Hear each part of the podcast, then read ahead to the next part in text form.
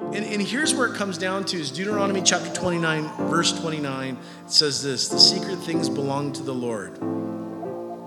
The secret things belong to the Lord our God. But the things that are revealed belong to us and to our children forever, that we may do all the words of his law.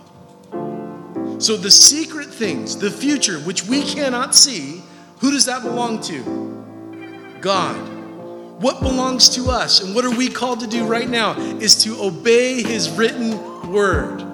And God has things in his word that says, This is my will for you.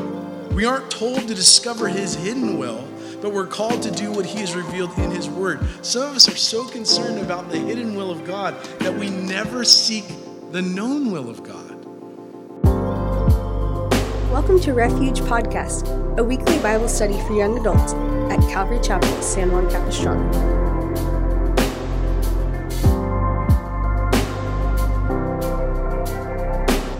Tonight, we're going to be continuing our study through the book of Proverbs. And uh, we're going to be answering the age old question of what is God's will for my life? Um, I know many have tried, but tonight we're going to answer that question. Um, I'm just that wise. But um, no, we're going to be looking at looking at the will of God and also how to make wise choices. And so um, we're going to actually start in chapter 16, and we're going to kind of be all over the book because it's pretty scattered in the way that um, Solomon talks about these things. But um, yeah, Proverbs 21, 16, 21, and other places. Let's pray. Lord, we thank you for this time. Thank you, God, that we can um, come together. Lord, we thank you that you're with us.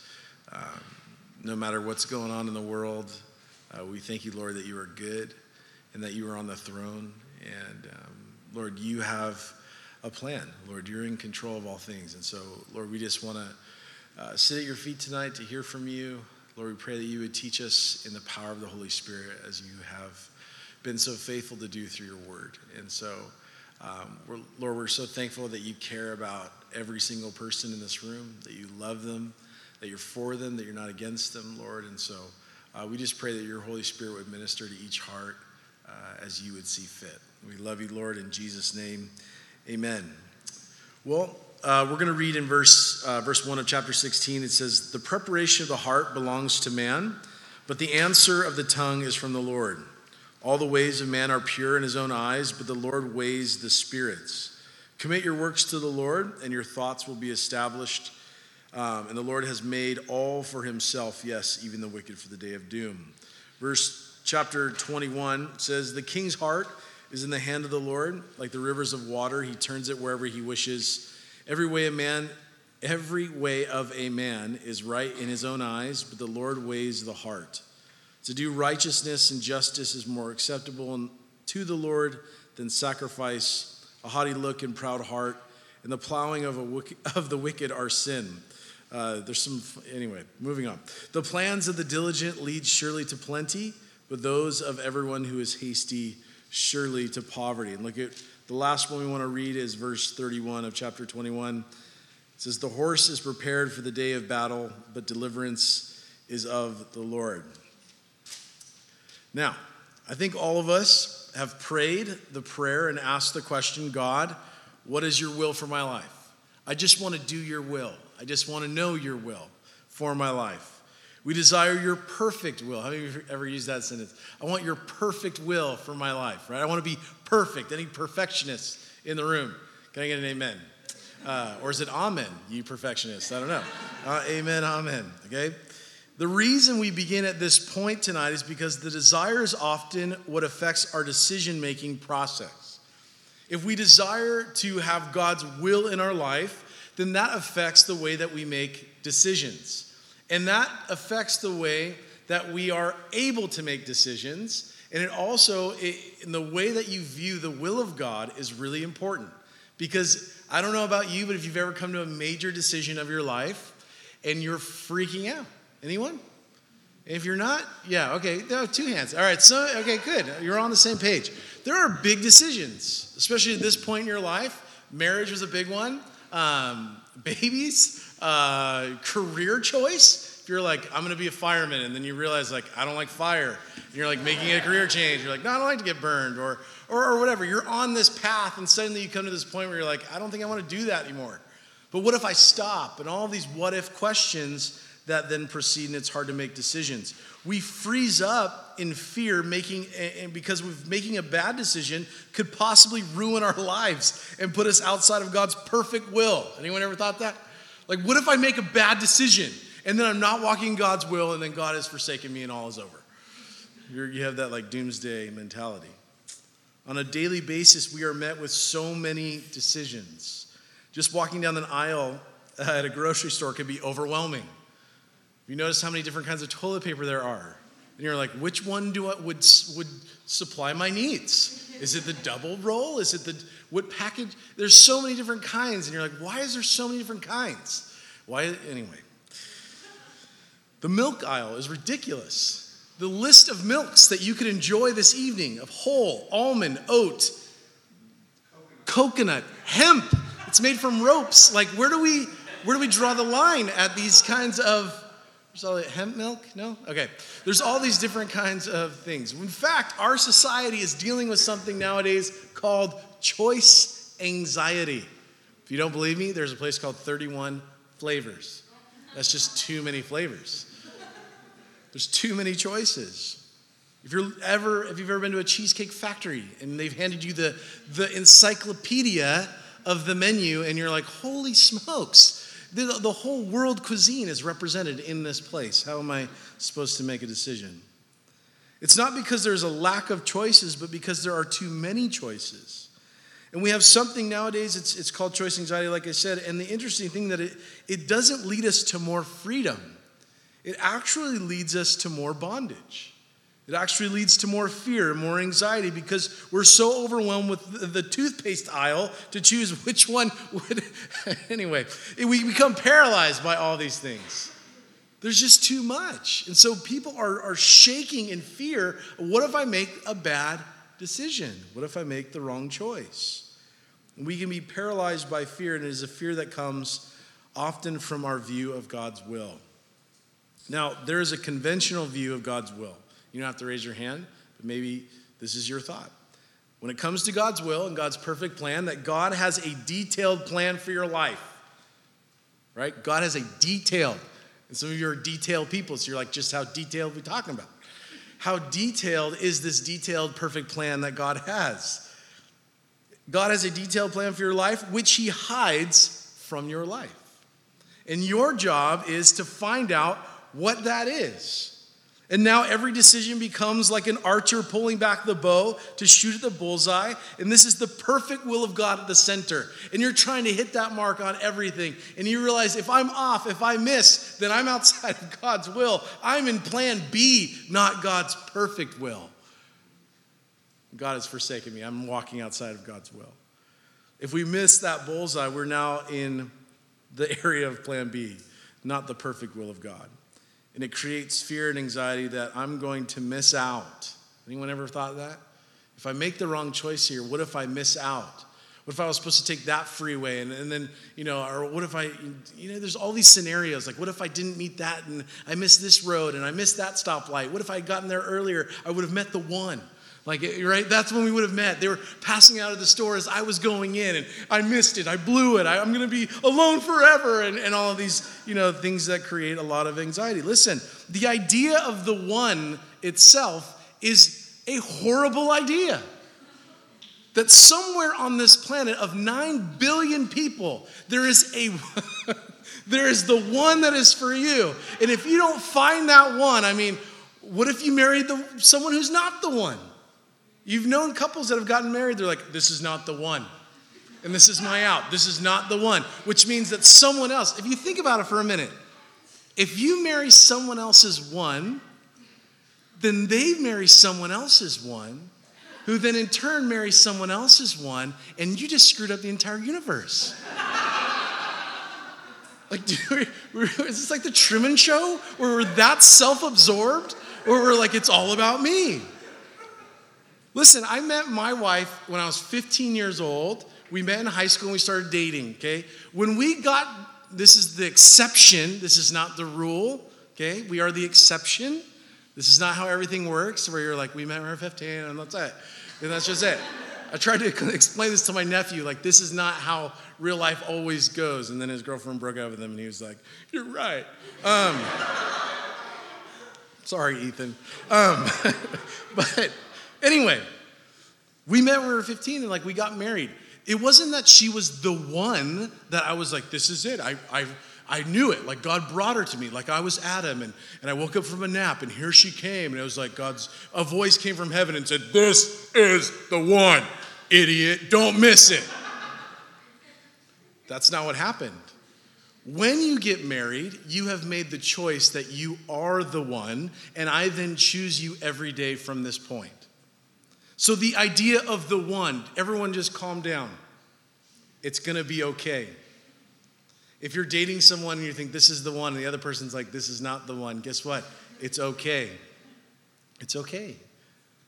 God will lead you, God will guide you. But this is just one, again, one facet of it. But the problem with this view is this number one, if this is your view of God's will, number one, it's not in the Bible.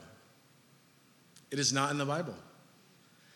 Yes, God has a perfect will and a permissive will.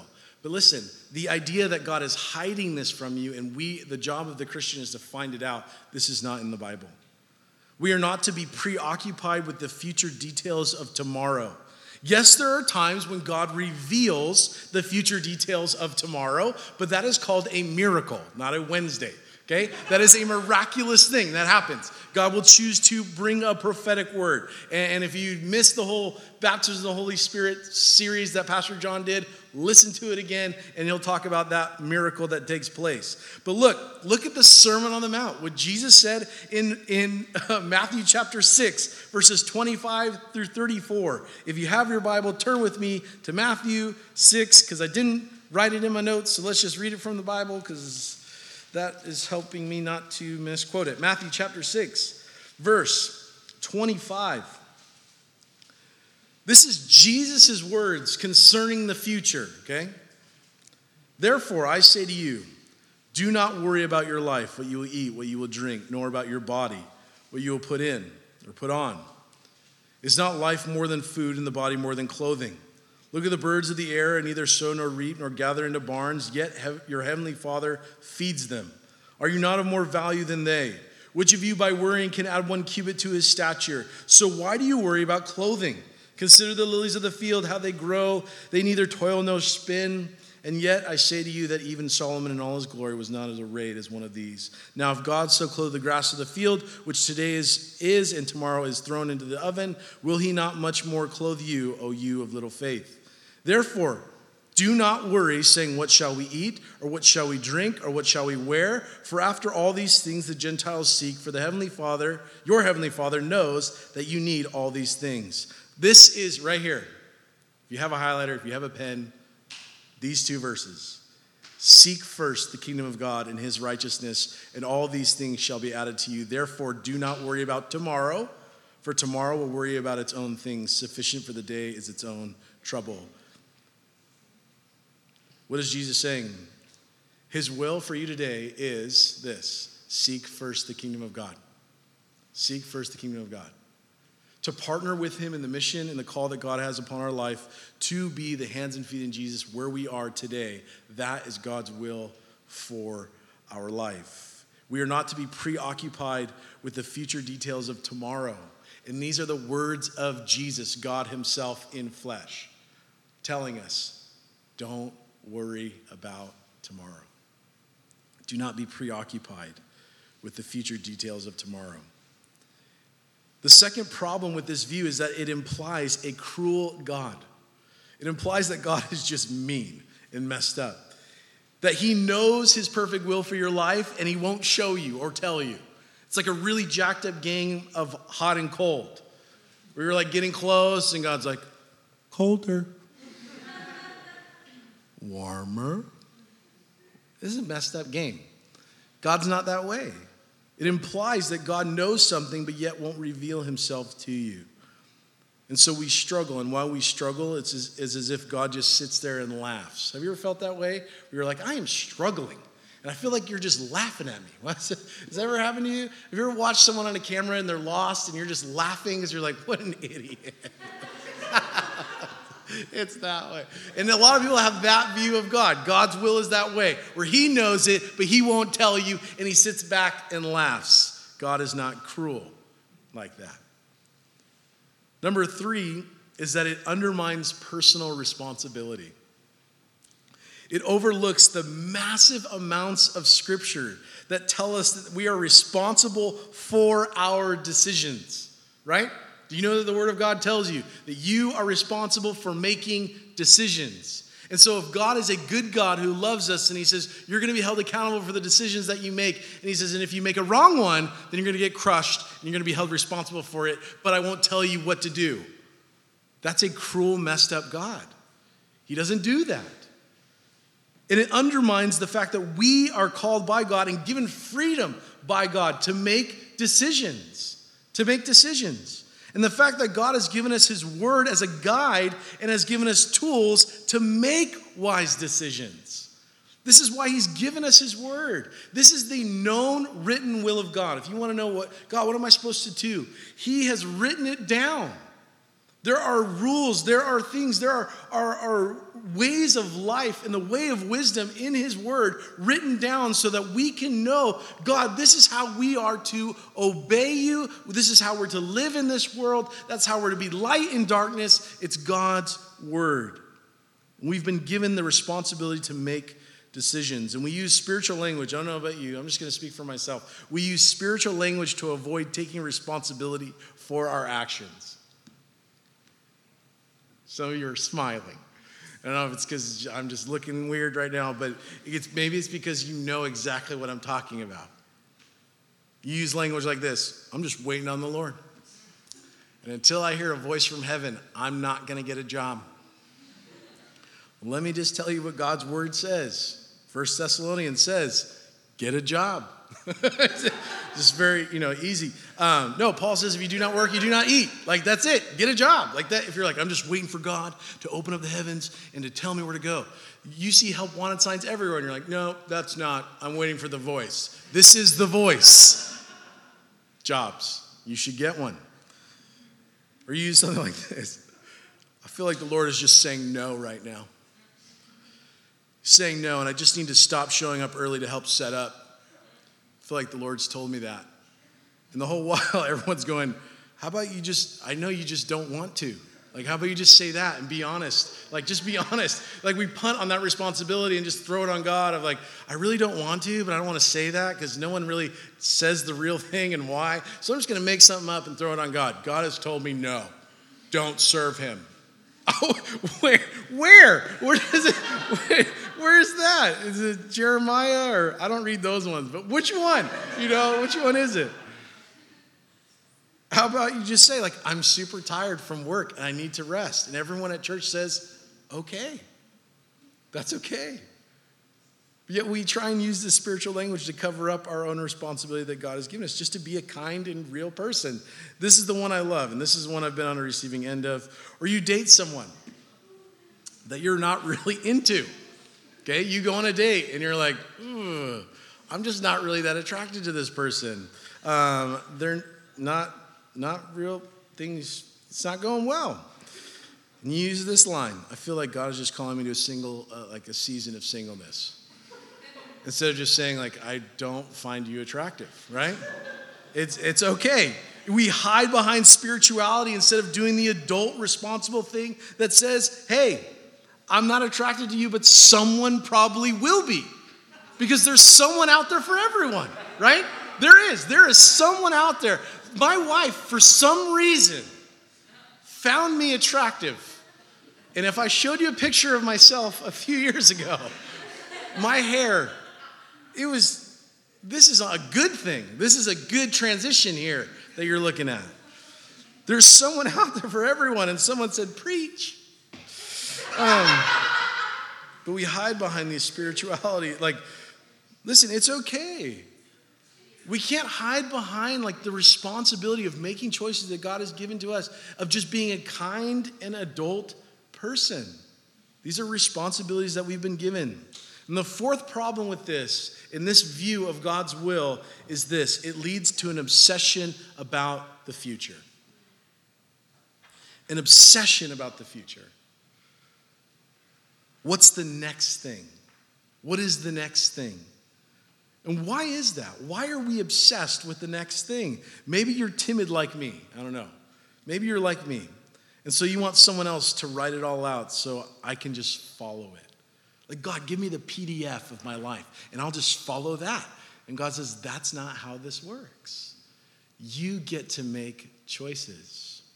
You get to make choices. Maybe you fear risk. And so we operate sometimes like we need to predict the future in order to make good decisions. And again, we go back to what Jesus said in Matthew's gospel. Take comfort in the words of Jesus tonight. Seek first the kingdom of God today. Today. We're called to seek his kingdom today, not the detailed plan for next year. And, and here's where it comes down to is Deuteronomy chapter 29, verse 29. It says this the secret things belong to the Lord. The secret things belong to the Lord our God. But the things that are revealed belong to us and to our children forever, that we may do all the words of his law. So, the secret things, the future, which we cannot see, who does that belong to? God. What belongs to us and what are we called to do right now is to obey his written word. And God has things in his word that says, This is my will for you, that you would be thankful. And you're like, oh, come on. Thanksgiving? There's got to be something else. Just being, anyway, there's uh, uh, sexual purity. Like, God's really big on that one. Uh, he's really big on, on you finding His will for your life written down in His Word. But you're like, God, I don't, I don't really care about today. I want to know what's next. Just tell me what's next, what's coming. And honestly, it's because we do not trust our God like we should like I should. I'm going to speak for myself, like I should. My wife today, I, I told her what I was teaching on, and she laughed in my face. I was like, I'm teaching on making decisions. And she's like, really? And it's because I am, this is, this is to me, I am so timid and so afraid of making a mistake that I, I freeze up and can't make a decision. And I don't know what to do and it feels like heaven goes silent and everything turns into white noise. Anyone else? You guys are looking at me weird. Anyone else? You're like, I just don't know what to do, and everything goes blank, and you're like, help, help me, say something. This deals with the fact that there is, is God's hidden will and his revealed will. We aren't told to discover his hidden will, but we're called to do what he has revealed in his word. Some of us are so concerned about the hidden will of God that we never seek the known will of God. We just skip that part. And we, we move on to what we think might be best. It reminds me of what God said to Abraham in Genesis chapter 12.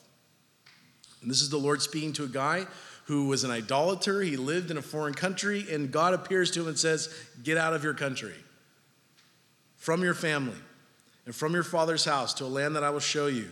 And I will make you a great nation. I will bless you, and I will make your name great, and you shall be a blessing. And I will bless those who bless you, and I will curse him who curses you, and in you all the families of the earth shall be blessed. So Abraham departed as the Lord had spoken to him. Are there any details in there?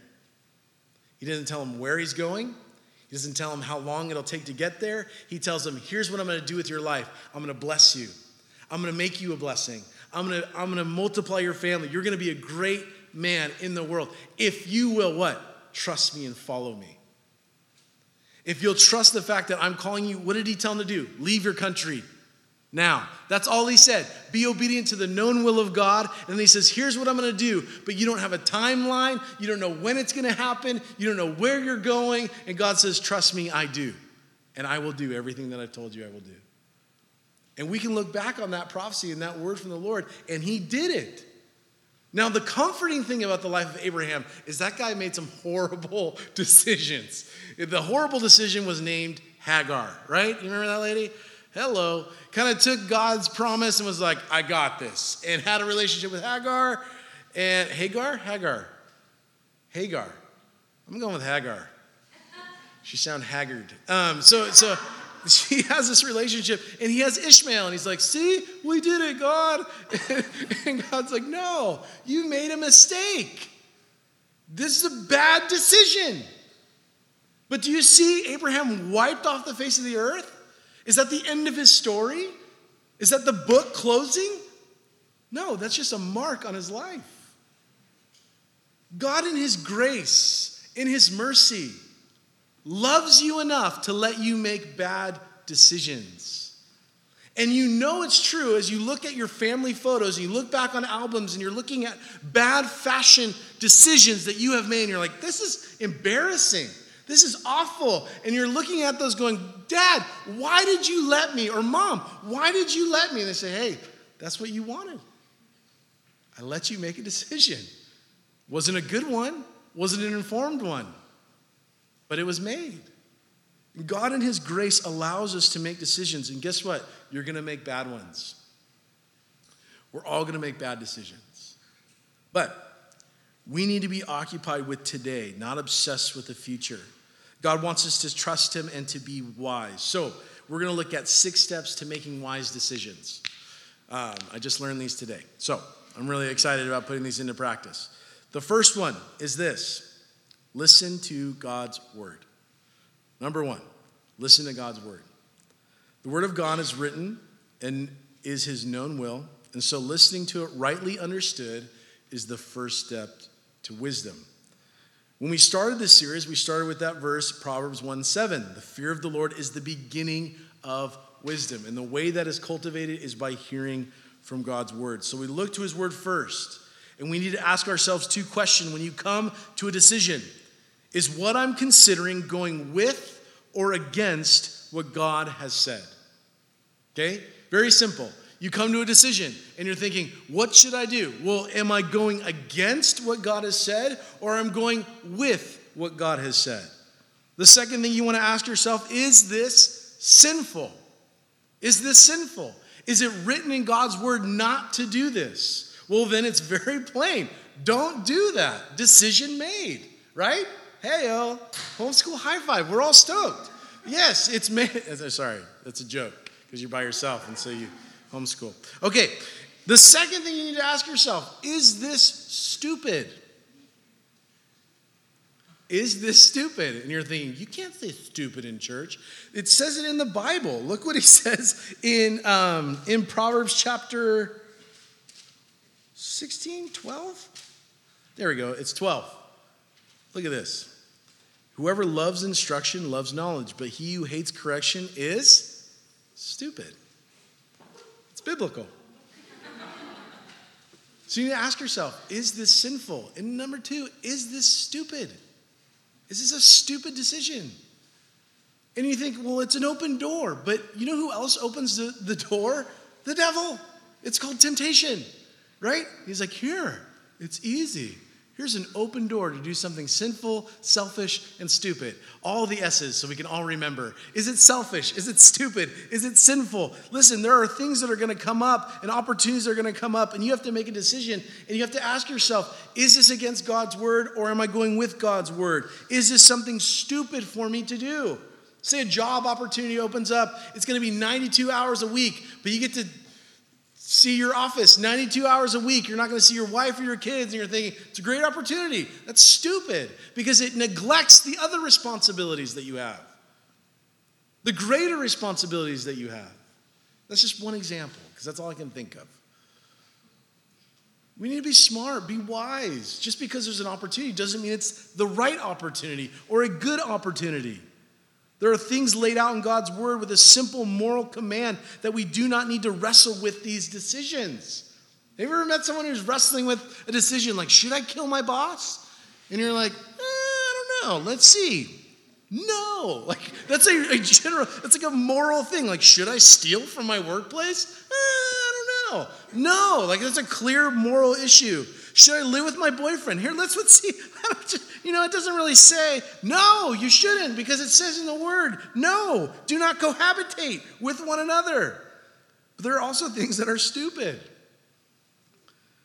The question we need to ask ourselves when we come to a decision is Am I going toward God Am I being strategic towards God's mission to make disciples in this world?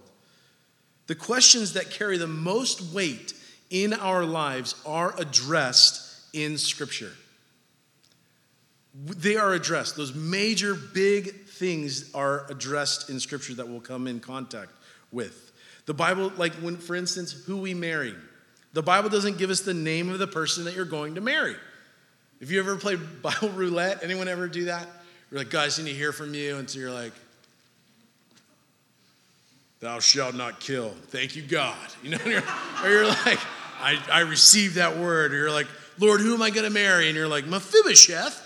How am I going to find that guy? And you're like, what's, you know, like you're playing this weird game. Listen, God doesn't name the person who you're going to marry, but He certainly lays out in His word the type of person who you should marry. And if that's your desire, then the type of person that the Bible says this is who you are to marry, then you need to become that kind of person as you read God's word. Do they love Jesus? Do you share the common goal and mission in loving Jesus? It's one of the first questions I, I ask people when we have premarital counseling is this Have you guys talked about divorce? And they look at each other and go, Yeah?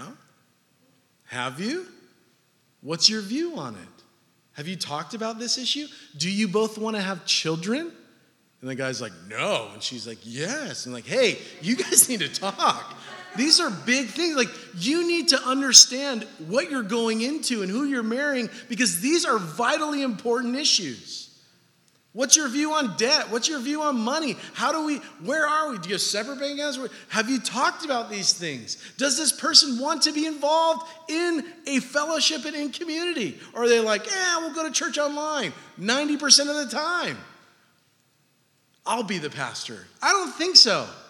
Like, that's a recipe for disaster. So the Bible doesn't say who you're going to marry, but it definitely lays out who the person should be like. What we're looking for in someone that we are going to spend the rest of our life with. So if you're going to make a decision, number one, listen to the Word of God. Is it sinful? Is it stupid? Is it selfish? Then you probably can say that if it's none of those things, that yes, you are walking in the will of God for your life. Yeah? No, you're not that stoked. That's a great thing. Has anyone ever felt like I'm making this decision, like I still don't even know? Is it sinful? No. Is it, is it selfish? Not really. No. Not really. No. Is it stupid?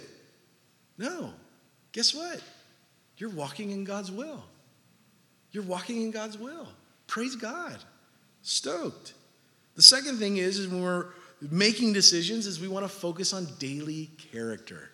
Focus on daily character. How many of you are answer people? Anyone? You're like, just tell me the answer. Has that ever happened to you? Where someone's like, let me show you how to do this. You're like, no, no, no, just do it. I don't want the answer. I don't want to know how to do it. I just want you to give me the answer and just do it, right? And those, those that's the point of you having, uh, being a dad, I always try and show my, my son how to do something with the hopes that someday he can do it himself, right? This is how you tie your shoe. Because I'm sick of bending over and tying your shoes for you. And someday we have to move past Velcro, son. Um, you know, like these, these are things that, like, hopefully, I'm gonna show you. We're gonna do the whole, and there's a rhyme to it. We can figure this out. You know, there's, there's a point of showing someone how to do something in order that they would be able to do it themselves. If we're just answer people and we want God to give us the answer, God just show me what the answer is, don't show me how to do it, or we're looking for character. God is building us and growing us by our daily choices. God doesn't just want us to give us the answer, He wants us to come and follow Him and then learn what it is to live like Jesus. It's not just giving you the answer, it's saying, watch and learn. He's coming alongside and coming under, being tutored, being learned, or being, being learned, being taught by God what it is to live a life like Jesus.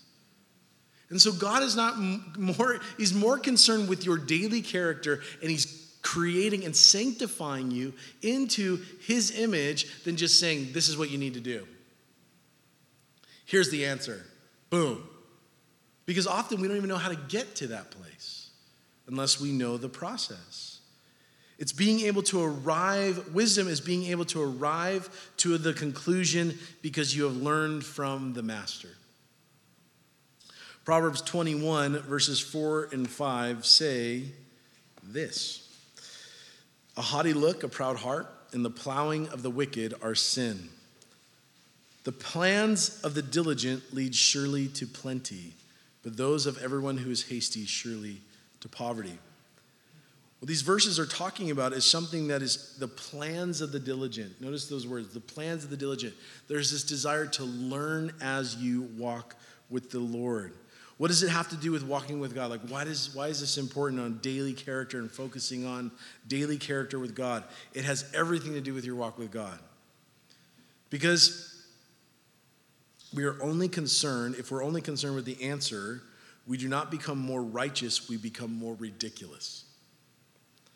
If you are more concerned with the answer than the process of character and becoming more like Jesus daily by giving by being given choices and options and choosing the spirit and walking in the spirit and becoming more like Jesus, if you're more concerned with the answer than you are the process, you become more ridiculous than righteous. We become spoiled. We don't know how to work for anything. We don't know how to process anything. We don't know how to fail at anything. And listen, in this Christian life, we will fail. It is a guarantee. That's why Christ died on the cross. And your failure is a part of your life. It is going to happen. But if you never fail and you're always concerned about making a mistake or, or you're not doing the right thing, if that's your main concern all the time and you never make a decision, then you never do anything. And you never learn anything. You never become anything. Nothing ever changes because character is something that is built. Patience happens over time because you have to learn patience. This doesn't just happen. Like, I don't wake up tomorrow and my son's like, wow, dad, there's something different about you. Did you lose weight? And I'm like, oh, no, son. I'm just extremely patient. I woke up this morning and bada bing, bada boom, here I am, patient. It doesn't work like that. You know how God gives you patience? He gives you four children. And you're forced to learn it. We are often, listen, this is the other thing. We are often quick to pray for that job or that pay raise. Like, hey, man, can you pray for me? I said this big decision, man. I have these things. But how often do we say, hey, man, can you pray for me that the fruits of the Spirit would come from my life? I need more love. I need more joy. I need more peace. I need more patience. Would you pray that for me? So quick do we want the answer, we're not willing to go through the process to learn it. So, I keep looking to the future, hoping for the answer so I can make the right decisions. All the while, God's heart for me is to do something in me now. God wants to do something in you now. If you've ever been so concerned about getting to somewhere, or, or um, if you've ever driven somewhere at night because you want to make good times, that ever happened to you? Like, all right, we're leaving in dusk, or whatever. And you're like, we're gonna drive all through the night, and all you see is darkness. And then you wake up the next day and you're driving through and you're like, this is beautiful. Oh my goodness, I can't believe I drove through this in the dark. But all you, the only thing you're concerned about is making it to a destination and you missed everything along the way. This whole part of a road trip is to like see, the, you know, anyway. But it's the same thing in our walk with God. The third thing in making wise decisions is this seek wise counsel. Emphasis on the wise counsel. Wise. Big decisions in our life are often made in isolation. Anyone ever? like, I went up on a mountain and I opened my Bible. Here's what I'm doing. I'm going to become a doctor tomorrow. Doogie Howser, are you ready? Like, and we're making these big life choices by ourselves. We started this study when we were talking about wisdom as something that takes place. Wisdom is a community project. It is something that takes place because we're together, because we're working together, because we're seeking the Lord together. We need to seek wise counsel because it's a community project. We usually think of isolation as a sign of strength. Like, I don't need anybody, I can do this by myself. But it's actually a sign of pride. I don't need anyone, I can do this on my own. I don't need anyone to weigh in on this decision. I can make my own, anyone, I can make my own decisions. This has been my mantra for the last two years. Like, I am a grown up and I will make my own decisions. Don't tell me what to do. This is every every few weeks. I always tell my wife, like, don't tell me what to do. And she'll ask me, like, take out the trash, please. I'm like, don't tell me what to do. and then I go and take out the trash. But um, it's just been something, at least I could say the words so I feel like I'm in control, but I'm not. But anyway, we often think that that's a sign of strength. Like, I'm just making these decisions. Listen, that's not wise. That's not wise. You go off on some trip and you're like, that's it, I'm moving. I'm moving to Tuscaloosa. You're like, why, why would you do, was there a job opportunity there for you? Nope. Do you have any place to live? No. Why are you going there? Because I read in, in Zephaniah about the tusks of the Nephilim, and I feel like Tuscaloosa is where I'm going. You're like, that's a dumb, that's a stupid, that's stupid. All right? We need to talk. Wise counsel is important. That's why Proverbs 12, 15, it says, the way of the fool is right in his own eyes, right? Everyone can see it. You're like, that is a dumb decision. because in their eyes, they're thinking, this is the best thing for me, because they've not sought counsel from anyone else. A wise man listens to advice. Proverbs 12, 15. Why? Why would Solomon suggest this? Why would he say this as the wisest man who ever lived? Have you ever been driving with someone who suddenly shouts out, stop, or look out? Has that ever happened to you? Ever since the invention of the, of the backup camera, where you don't even look behind you anymore, you just look at the little screen and you're like, I'm clear. And finally someone says, Stop! And you hear something hit and you're like, Oh, I didn't see that. My wife constantly, she's like, Look out. And I'm like, Oh, what? And she's like, You didn't see that? No. Why? It was in my blind spot. It's in my blind spot. I just couldn't see it. We all have blind spots in our character. We have areas in our character that we cannot see clearly. And so God has given us people around us, godly, wise people, and we are to seek counsel because they can see spots in our character that we cannot see. And they're able to speak into that. Proverbs 11:14 says where there is no guidance a people falls but in abundance of counselors there is safety. The key word in all of this is wise counsel. We can always find those people who will agree or affirm our bad decisions. Anyone? You have friends that are like, yeah, do it, jump off that thing. And you're like, that's right, you're my best friend. Um, it's like, you can always find people to come around you and like just tell you to do dumb stuff. It's like what Zach was talking about last week. When, when we have friendships, we have iron sharpening iron. Do you know what that is? That's friction. It's friction that's happening. You need wise counsel in your life, people that will say, no, that's dumb. That is a dumb decision. And let me tell you why. I know you.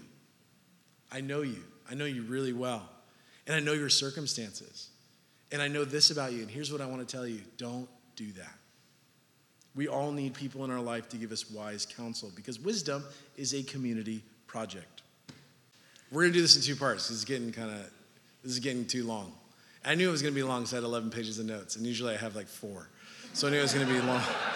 it was going to be too long. And I don't want you guys to die. I really want you guys to be, you know, stoked on life. And um, it's really warm in here. All right, let's pray.